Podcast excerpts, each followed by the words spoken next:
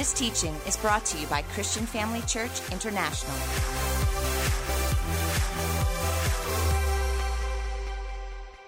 Great day it is, amen? Isn't there always something exciting happening at church? Aren't you happy to be here? Praise the Lord. We're excited. We are coming back home. We are back home, and God's doing a great thing. Well, family, won't you stand with me? We want to open in prayer. And while we're doing that, I want to just take this opportunity and thank Apostle Theo and Dr. Bev for the privilege of being allowed to minister the word of God to you this evening. So let's pray this evening. Heavenly Father, as we come together, we remind ourselves that without you, we can do nothing. So we invite you to come and have your way. This is your church, and I ask, Lord God, that you would just bless every hearer. My prayer is that their ear is open to hear, their heart is ready to receive, and their life shall change as a result of your word. And in advance, we give you alone all the praise, the honor. In Jesus' name, amen. Praise the Lord. You may be seated. Well, family, I want to encourage you to use the church uh, app. The notes are on there. It's easy to follow. And then obviously, uh, you don't have to write out so much. You can just fill it in. So you'll see it under the notes if you use the church app, the Christian Family Church app. And that'll really help you a lot. Praise the Lord. Well, family, tonight, and for all of you that are online, I want to share something with you which I believe is more than a message. I believe it's actually something that's critical for us in these times that we find ourselves in. And so I really want you just to lean in and, and listen with your heart. And we're bringing this to you, or I'm bringing this to you because we as a church, as a leadership, really love our members. And we want you all to walk in victory. Amen? And you know, this uh, COVID 19 that really raised its its ugly head around about March in our country and all over the world, in fact, uh, really gave some people a tough time. Really put some people through some challenging times in their life. And, and uh, when this thing started happening, we started hearing a specific phrase, which we hear still today and we hear all around, called social distancing. We all heard that, right? We hear all the time social distancing, social distancing. And I believe that's the wrong phrase. I don't believe it should be social distancing. I understand what they mean, and they wanted people to be a little bit physically apart so nobody's spreading any of the germ and the virus. And I understand that. But you know, family, in a time of a crisis, in a pandemic, or whenever there's a major challenge that's taking place, we need relationships more than ever. We need people more than ever. You see, it's relationships and people that keep us encouraged, they keep us connected, they help us to go forward and overcome the different challenges that we're facing. When we're alone, it's very challenging. And so that's why relationships are so important. You know, they tell us right now that everything that's bad is up. That's what the statistics say. Everything is bad is up. They say that drug use is up. They say that uh, uh, um, suicide is higher than it's ever been. In fact, I heard a statistic that said in America already they've surpassed the suicide rate for the whole of last year. They've already surpassed that up to now already. Isn't that sad? So everything is bad is up. Alcohol consumption is up. They even say depression is bad. Why is that the case? Because people are in despair and they need contact with other people. That's what helps us to overcome those challenges. And you know, church, right here at Christian Family Church, we have so many opportunities for you to be connected, for you to live out your dreams and your passions in a small group environment where you can overcome whatever challenge you might be facing, where you can really live out the desires that you have in, in your heart, that God's placed in your heart. We have that for you. But even though we have those groups where we have our common interests in them, I'm a part of two groups and, and I love our groups. We get together every single week, obviously. And even though we are drawn together because of that common thing in the group, whether it's a Bible study or it's a prayer or perhaps it's a free market group where you are running or baking or hiking or whatever it is, even though those might be the, the, the reasons you're drawn to it, that's really not the main reason why we have the groups here at Christian Family Church. The main reason for those groups is to bring you together to bring members that perhaps are distant in the church, to bring them together so they can be connected. That's our desire. That's really why we have it. That activity is really just debate. It's the thing that gets your interest, to draw you into it. So let's just say you are in a, a book reading group. You enjoy reading books, so you go to it because of the books, but really, our intention is that you get connected, that you walk this journey with somebody, and that's really our desire. And you know what's also interesting? That that is actually a biblical model groups is actually a biblical model. The Bible tells us that in the, in the very first church in the book of Acts, the Bible says that they met in the temple for worship, but they went from house to house for ministry. Isn't that interesting? They got together to worship together, but they went from home to home to meet the needs of each other. I found that so interesting when I was studying and doing this, putting this together. And so we get together once a week at church to worship our Lord, to hear a great message. Amen. Amen. And but but it's more than that. Even though we come together, we hear a great word that, that makes us want to change. The word uh, drives us to want to change in our life. We get to worship our Lord and Savior. That's a great place to say amen. We get to do that collectively. It's a whole lot more than that. It's far more than just the message and the worship. We want you to meet other people so that you can walk this walk together. God has never destined for you to walk life alone. That's never been His plan. And you see, family, if you read through the Bible, you will read many accounts where people were actually felt lonely. There were many accounts in the Bible where people felt lonely, even though they had many people around them. It is possible to be lonely in a room full of people. Did you know that? It's possible. I mean, if I go to, to an event and if I'm on my own, the first thing I do is I scan the room to see do I know somebody? That's a person's natural reaction. Do I know anybody? And what do you end up doing? You walk to the people you know. But if you go to an event or a function and you get there and you're by yourself and you don't know anybody, in a room full of people, you can be lonely. And you see, many people find themselves in that situation. They find themselves in a place where they are lonely, even in a world full of people. You know, there's a statistic that says 40% of people find themselves feeling alone. Four out of every 10. Isn't that scary? If you think about it in this way, we are living in a world of nearly 7.8 billion people. That's a lot of people. And yet, even in a planet filled with 7.8 billion people, many people find themselves lonely and alone. I heard a song, I was just, it wasn't part of my notes, but I was actually just going through some of the stuff that I, that I follow on. And a very well known musician, I won't mention his name, maybe you don't enjoy his music, he's a worldly singer. And this is one of his newest songs, released it probably two days ago. And he's in the song, he's singing how lonely he is even though he's got everything. How lonely he is, even though he's got anything. And you can see he's singing that from his heart. And so we find that people find themselves in this place where they're alone, even though there's so many people around them. And that's why we need each other. You see, a lot of people think that the Bible that we read is all about showing you sin and how to deal with your sin. And it does do that. It does highlight the challenges we need to overcome. It does do that. And it does help us to overcome those challenges we face. But in fact, family, that wasn't the first problem in the Bible. You see, the first problem in the Bible wasn't sin, it was solitude. It was solitude. You see, the devil didn't even show up until chapter 3.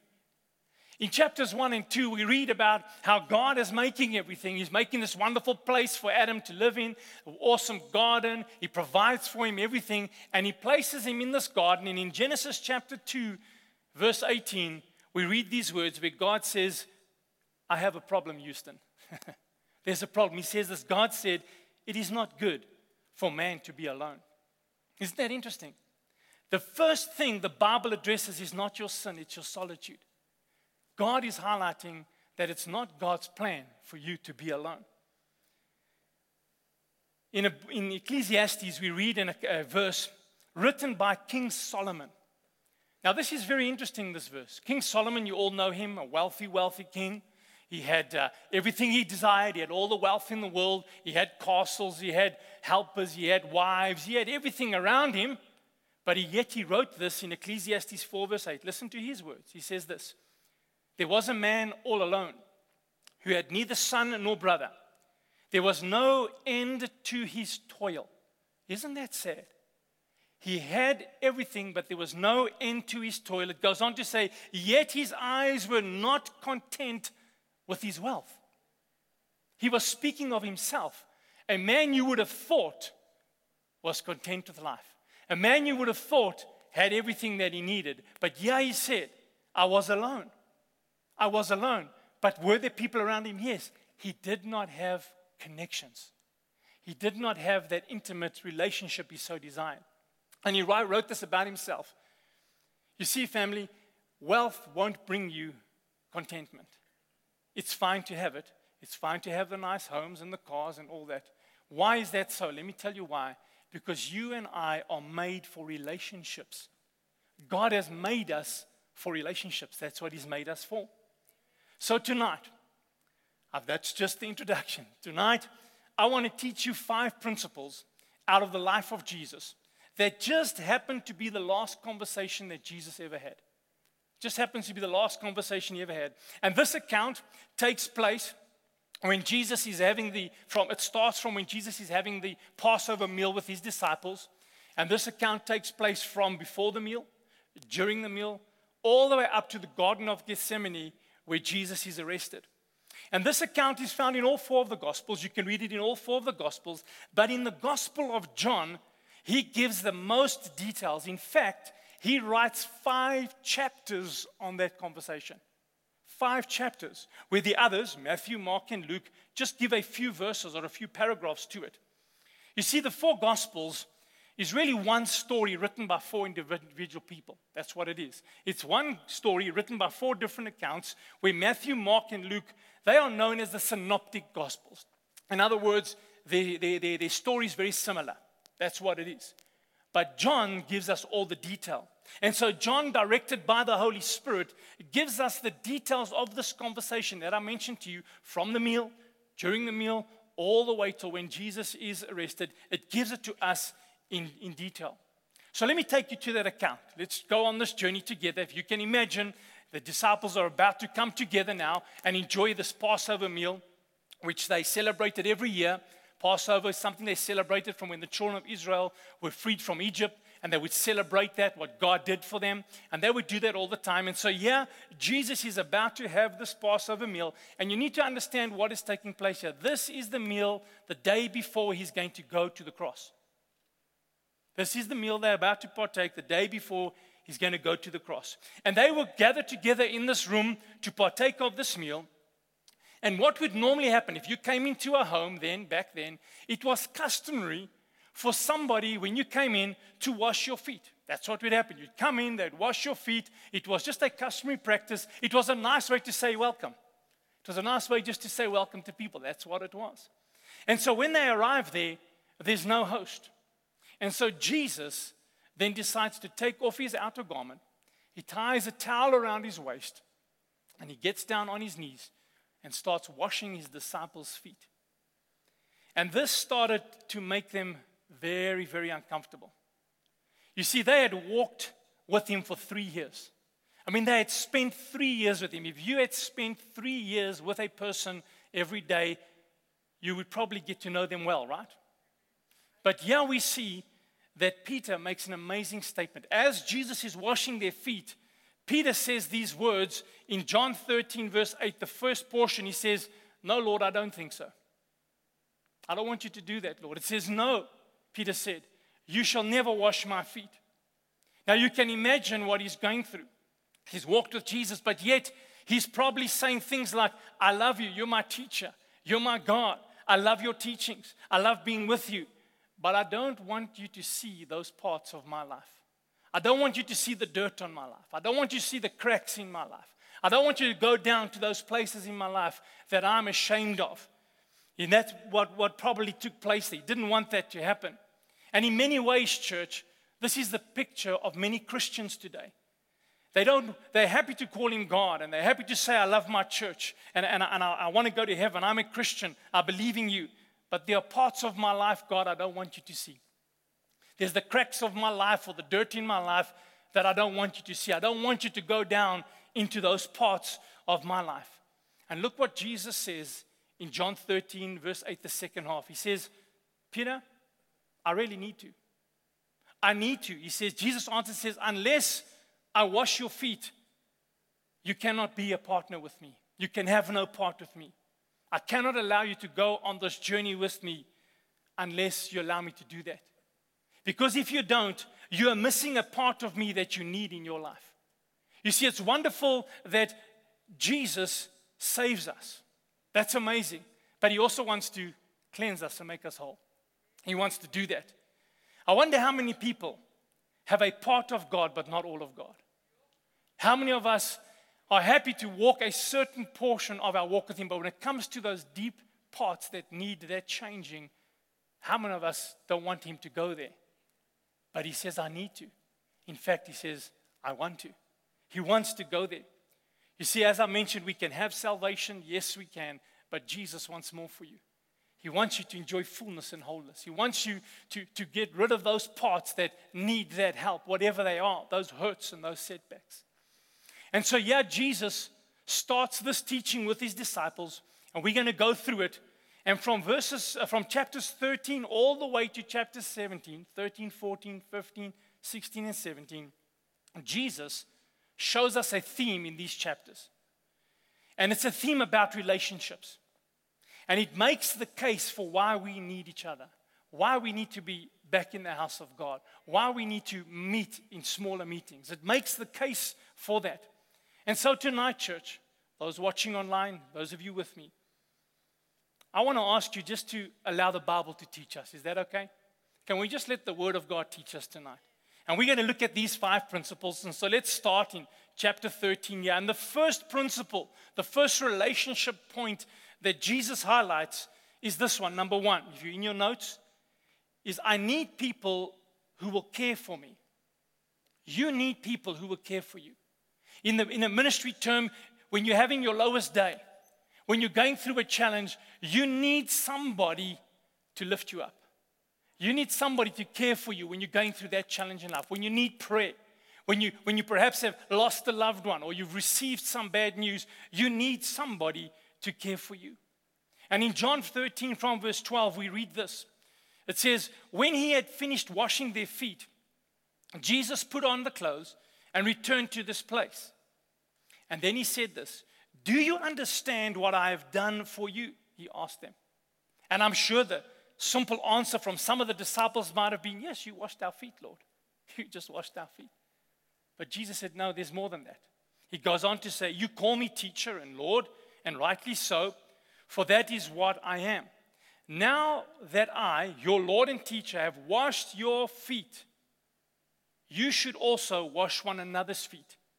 I have set you an example that you, uh, that you should do as I have done to you. In other words, I've gone into the deepest places of your life to care for you. You need to care for others in the same way. I've given you the example. What I have done, now go do for others. Help them, care for them, meet them at their point of need. That's what Jesus is saying. Where those deepest hurts are, we've got to go there. And we've got to allow people to go there with us. Amen. You see, family, if we as a church want to survive the challenges of this world, if we want to survive the challenges we are facing and the challenges of this world, then we are going to have to be caregivers and care receivers. Some people are very good at caring for others but they're not so good at allowing people to care for them. And we've got to allow people, we've got to, it's got to be both. It's a two way street. We've got to be there to help them. We've got to be willing to hear their story to help them through it, but we've also got to allow them to help us as well. And in Ecclesiastes 4, verses 9 and 10, in the message translation, it says this It's better to have a partner than to go it alone. It's better to have someone with you than to go it alone share the work, share the wealth. If and if one falls down, listen to me, family, there are times in your life where you have a challenge. Can we be real? There are times when we have a challenge, when we, we face those hard knocks that life brings. It says if one of them faces those, if one of us falls down, the other helps. But if there's no one to help, it's tough. And so, yeah, we see that Jesus, through his word, is telling us we need to walk this walk to help one another. In Romans 12 15, it says, Rejoice with those who rejoice and mourn with those who mourn. When it's a great time of rejoicing, hey, let's laugh together. But when you're going through a tough time, I'm there for you. I'm going to sit with you. When I go through mine, I want you to sit with me. And we read then in 1 Corinthians 12 26, if one part suffers, every part suffers. So if you're having a difficult time, I want to be there with you.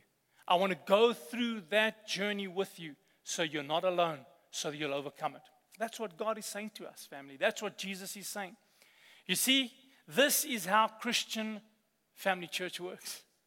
We want to care for you. Will you let us? Will you care for others with us? That's so important. In fact, our small groups is the primary way that we offer pastoral care. That's our primary way, where we meet in the smaller groups, where in an intimate, smaller group environment, I can go down to those cracks in your life and help you. But in a mass gathering, it's not possible, right? So that's our primary way. Now, if you're not in a group, and I believe you will get into one, but if you're not into a group, we'll still care for you. We'll still be there for you, no problem. We'll help you if you're going through a challenge. But I want you to know that you're getting the second best solution. The first best is to connect, be with people, walk with them on a daily basis. You see, that's the way we've made our small groups to work, to care for one another. There's communication between the leader and the coach and the lead team member up to the staff, the pastors. There's communication down from us all the way to them. And so if you're in a group, share your challenge, help one another. They will then get it to us. We'll know what the situation is. I'll tell you a short story. Uh, what happened in one of the groups that, that I am part of a few years back. Um, two of our group members were in a uh, attempted carjacking. And what happened is both of them were shot in this attempted hijacking situation. And while this was happening, they were on the phone to me and, uh, and then uh, and, and got, contacted one of the other group members as well. And in a matter of minutes, multiple people in the group knew what was happening. And just to cut a long story short, I don't want to go through all the detail of it. We, when, when we found out what hospital they were being taken to, by the time we got there, without us planning it, the group was there. They were all there already. And one person was helping and buying coffee for people because this was late at night. Others were helping the booking process so they didn't have to be concerned about it, filling in the documentation, being willing to even cover some of the fees so that they could be taken care of right then and there. And you know, when, when I saw that, I really felt so warm inside because I saw how groups operate, how the connections work, that people come together and are there for one another. And so when you get into a group, and I believe if you're not in one, you'll get into one, speak to your leader. Let them know what's happening so that together we can care for you effectively. As we move on in our story in John chapter 14, Jesus gives us the next relationship principle. And he says this I need people who will encourage me. I need people who will encourage me. Who needs encouragement? Every hand should go up. We all need it, right? In John chapter 14, verse 1, uh, uh, what happens here, Jesus says to his disciples, Do not let your hearts be troubled. Trust in God, trust also in me. He said this to his disciples because he noticed that they were feeling a bit down and low. And he goes on, if you read the rest of that chapter, he goes on and he becomes their cheerleader. He says, Hey guys, I've got good news for you. You've got a home in heaven. There's a place for you. It's going to be okay. You're going to make it. You're going to do great. He, excuse me, he goes on and he tells them that. And in Hebrews 3:13 it says this but encourage one another daily, as long as it is called today, so that none of you may be hardened by sin's deceitfulness. In other words, so that life doesn't get the best of you. You need a cheerleader, I need a cheerleader. There is a day that will come where you might just feel a bit low. You need somebody to say, Come on, you can do this.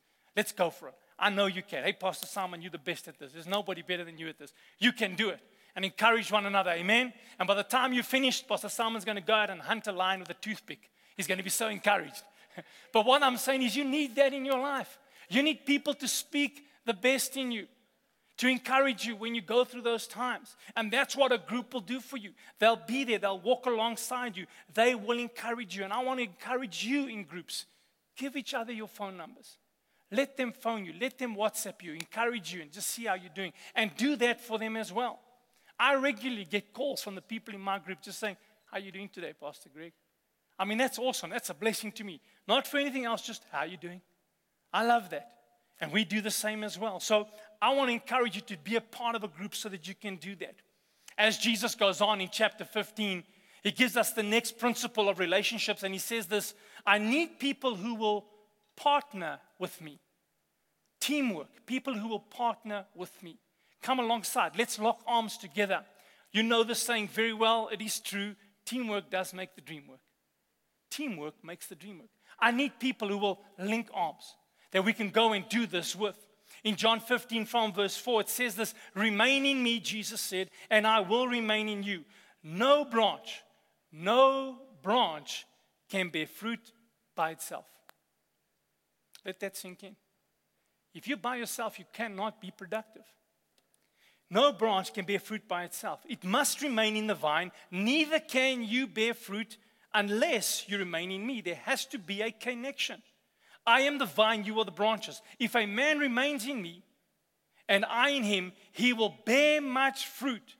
Apart from me, you can do nix, zilch, nothing. can do nothing. You see, we need that teamwork. We need those people to come alongside us in order for us to be successful. You see, one, unfortunately, is too small a number to make a significant difference. It's just too small a number. You need the twos, the threes, the fours. You need the people alongside you. There has to be teamwork. We need each other to make a difference in this world. Can I tell you that you already made a difference and you didn't even know it? Here at Christian Family Church, during this lockdown time, because of many of you, we fed more than 2,000 people. Christian Family Church, because of you. Many of you dropped off food at our gate. You gave money into our pantry program.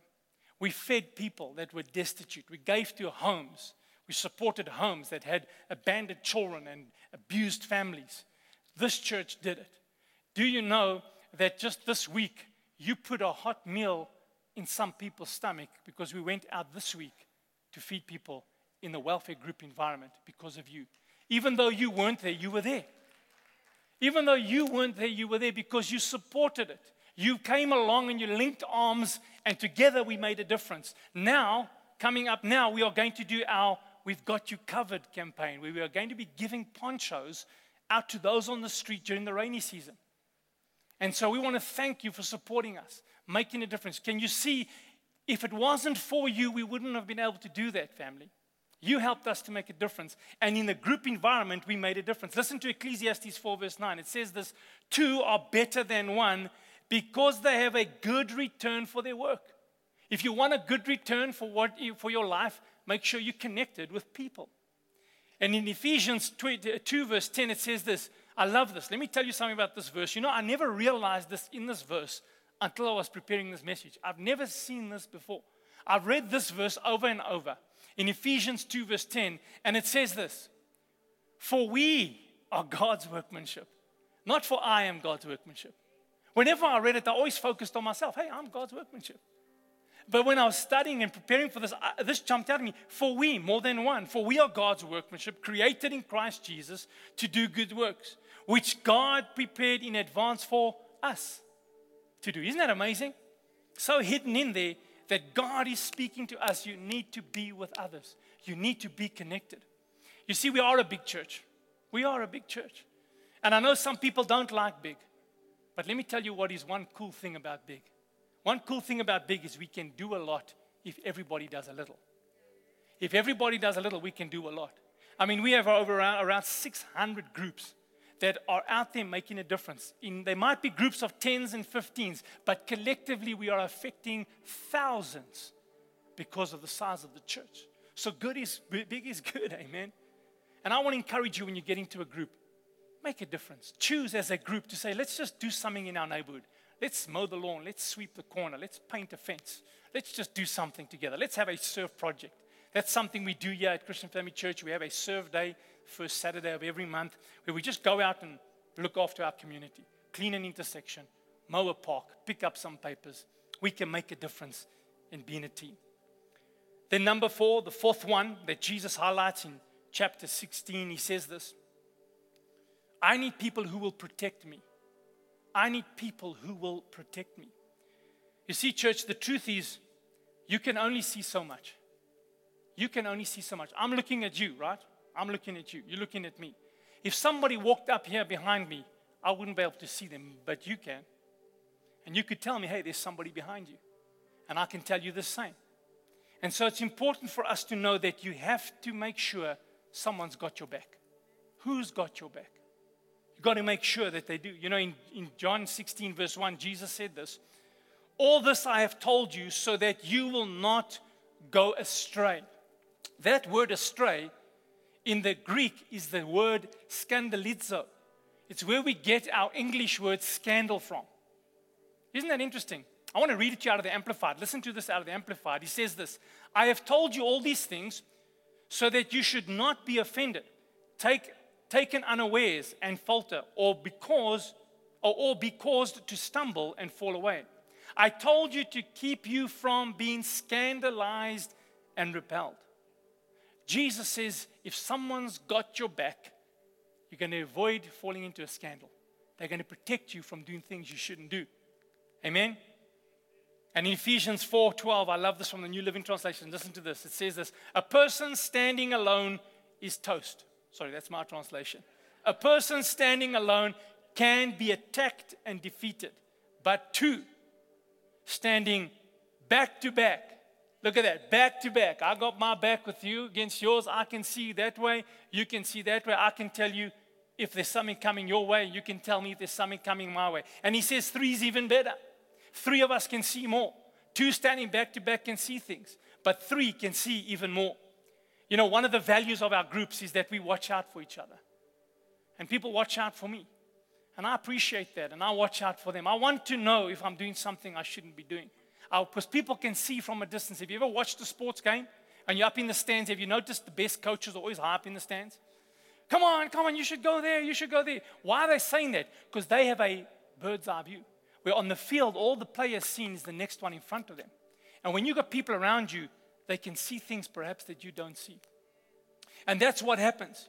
You see, we have people who are close enough so they can see things in your life and say, hey man, I'm seeing that in your life. That doesn't look right. What's happening there? I, I, I, that doesn't look like the right thing you should be doing. You need people in your life to do that. We need to get close enough, family, so we can ask the hard questions. You know, the founder of the Methodist Church, John Wesley, you've heard of the Methodist Church? The founder of the Methodist Church, John Wesley, in fact, let me say this to you the Methodist Church, their method was small groups the method of the Methodist Church was actually small groups. And John Wesley said that you can care for people and pastor them far better when they're in smaller groups. That's what he did. That's what he said. And he said this, he took it a step further, and John Wesley said this.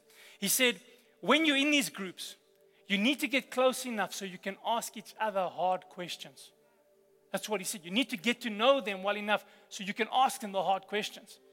And he developed some hard questions, and over the years, different pastors obviously have improved them and, and, and obviously written them in a more modern way because John Wesley lived 100 years ago or more.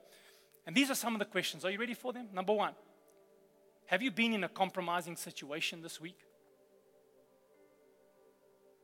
Have you have any of your financial dealings lacked integrity? Have you viewed any sexually explicit material? Have you spent quality time in the Bible and pray? Number five, have you given priority time to your family? Have you fulfilled the mandates of your calling? And number seven, the most important one, have you just lied to me? but really, family, you need people who can ask you those questions. I need people who can ask me those questions. Because you can get caught up in the things of life and before you know it, you're involved in things you shouldn't be involved in. I've shared this with the church before, I'll tell it to you again. When I was very new in ministry, very, very new, we were still in the old building, I got an email, I'll never forget the one liner. It was a little quote, and it said this Never give the devil a lift because he will always want to drive. You need people to make sure you don't have the devil in your car. and sometimes we allow him in without realizing it. You see, family, you must tell somebody. You must tell somebody what are the challenges in your life. Now, here's some advice for you don't tell everybody, but tell somebody. And if you're the only one who knows your secrets, you're in trouble. Let me say that again. If you're the only one who knows your secrets, you're in trouble. You must have people that you're accountable to, people that you can come close enough to and say, Help. People that can look at you and say, You need some help. You need that in your life. And in a group, that's what you will find. You need to let people come back to back with you so they can help you on this journey. And so when you get into a group, I believe you will, develop those relationships so you can get to that place so that people can help you. And then the last one in John chapter 17, Jesus makes this principle or shows us this principle about relationships, and he says this I need people who will pray for me. Now, in John chapter 17, we're just about done, family. In John chapter 17, Jesus is in the Garden of Gethsemane, and he takes three of the disciples with him, and he's going there to pray. And uh, his disciples uh, didn't do a good job, they kind of fell asleep on the job. They let him down a bit. And he was under huge pressure. As you know the story, there was blood dripping from his forehead. He was under amazing uh, stress. Yet in the garden, he prays this amazing prayer for his disciples. Do you want to hear it? John chapter 17, verses 1 and 9. And it says this Jesus looked up toward heaven and prayed, I pray for them, for my disciples. I'm not praying for the world. Isn't that interesting? I'm praying for them. I'm not praying now for the world, I'm praying for them. That's an interesting prayer. You see, Jesus knew that if he prayed for them, they would take care of the world. If they were covered in prayer, they would take care of the world. And that's what the important thing here. We need to make sure that we are covered in prayer. You see, I want to say this to you as a church, and you know that we've spoken about it tonight. We do care about the world. We do a lot to help other people. We do. We have great welfare work. We do a lot of things, and you'll see some other stuff coming up in the weeks of what we've done as a church through your help. But this is the truth. I want you to know this, Christian Family Church. We care more about you. We care more about you. And we pray for you every single week because we want you to run your race. We want you to succeed in what God has for you. You see, if you're healthy, I know we can accomplish much. We can change the world. But you know how sad it would be if we're trying to change out the world, we're trying to change the world and we're not okay? That would be a sad place, right? If we're out there trying to change the world and yet we are not okay. So when you get into groups, you will be prayed for. That is one of the main goals of groups is to cover everybody in prayer. We train the leaders to pray. Lead team member pray for coach, coach for leader, leader for members. Every day by name. That's how we train them. Mention them by name. You need to be in a group. You need prayer. I need prayer. Amen. In Ephesians 6:18, we hear a lot about what's essential these times. This is essential, but look what it says here. It says prayer is essential. Prayer is essential. In this ongoing warfare, pray hard and long. Pray for your brothers and sisters. You need it, I need it. When you're connected in a group, you're going to get prayer. You're going to be prayed for more than what you're prayed for now. So I want to encourage you share your prayer requests. Tell people, hey, pray for me, pray for my son, pray for whatever. We want to pray for you. Those are some of the amazing benefits of being in a group. You see, family, we need each other. And one of the best places to do that is to be connected with people at your church. You know, uh, there's some people that are very strong, they're successful, they can make money with their eyes closed, they can succeed with one hand tied behind their back. But there are very sensitive parts of their life too, that if those sensitive parts are just touched, they can break easily. And we want you to have victory and walk in success.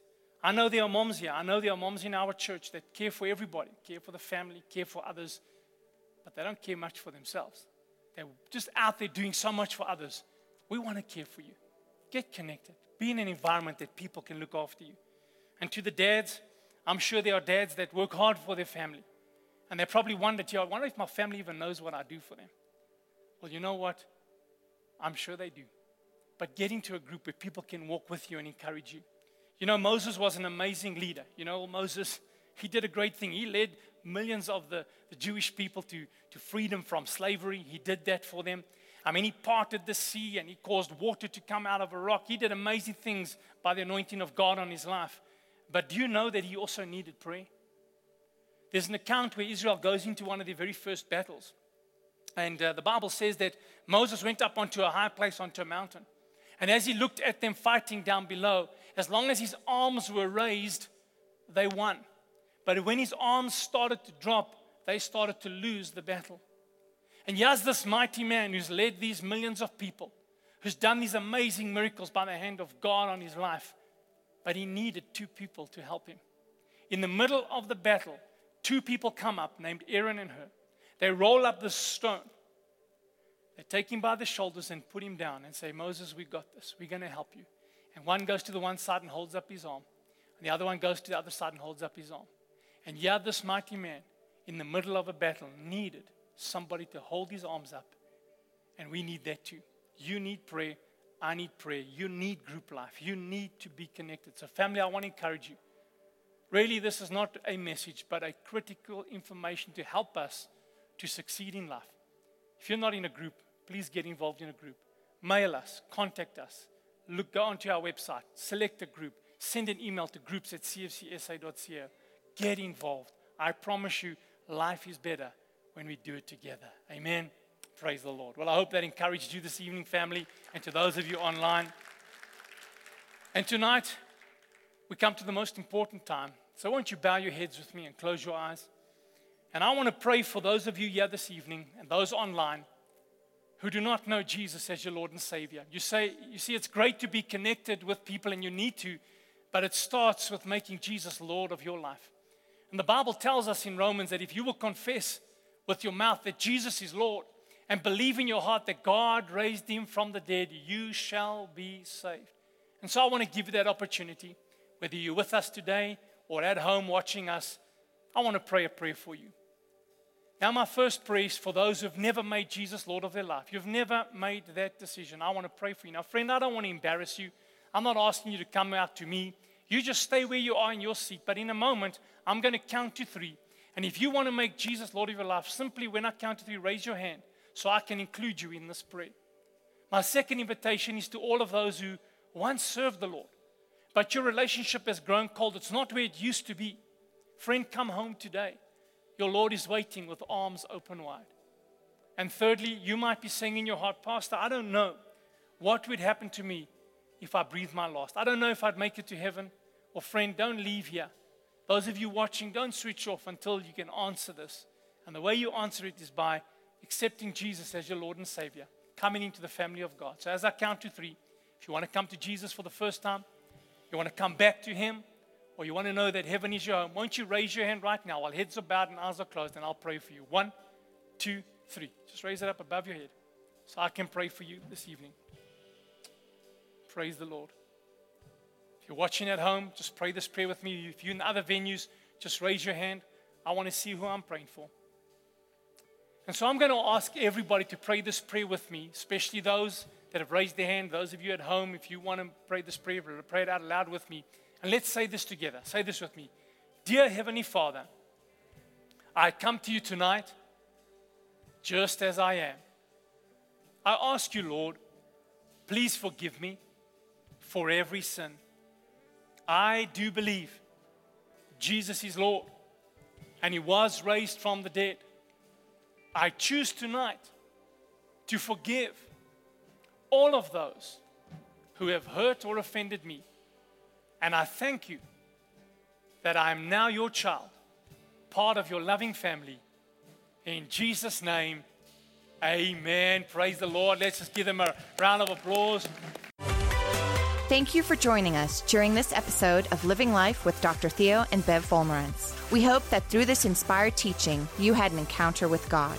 If you enjoy the teaching ministry of Apostle Theo and Dr. Bev Wolmarans and would like to enjoy more resources, we hope you will visit our website at www.christianfamilychurch.co.za or for our American listeners, www.christianfamilychurchsa.com.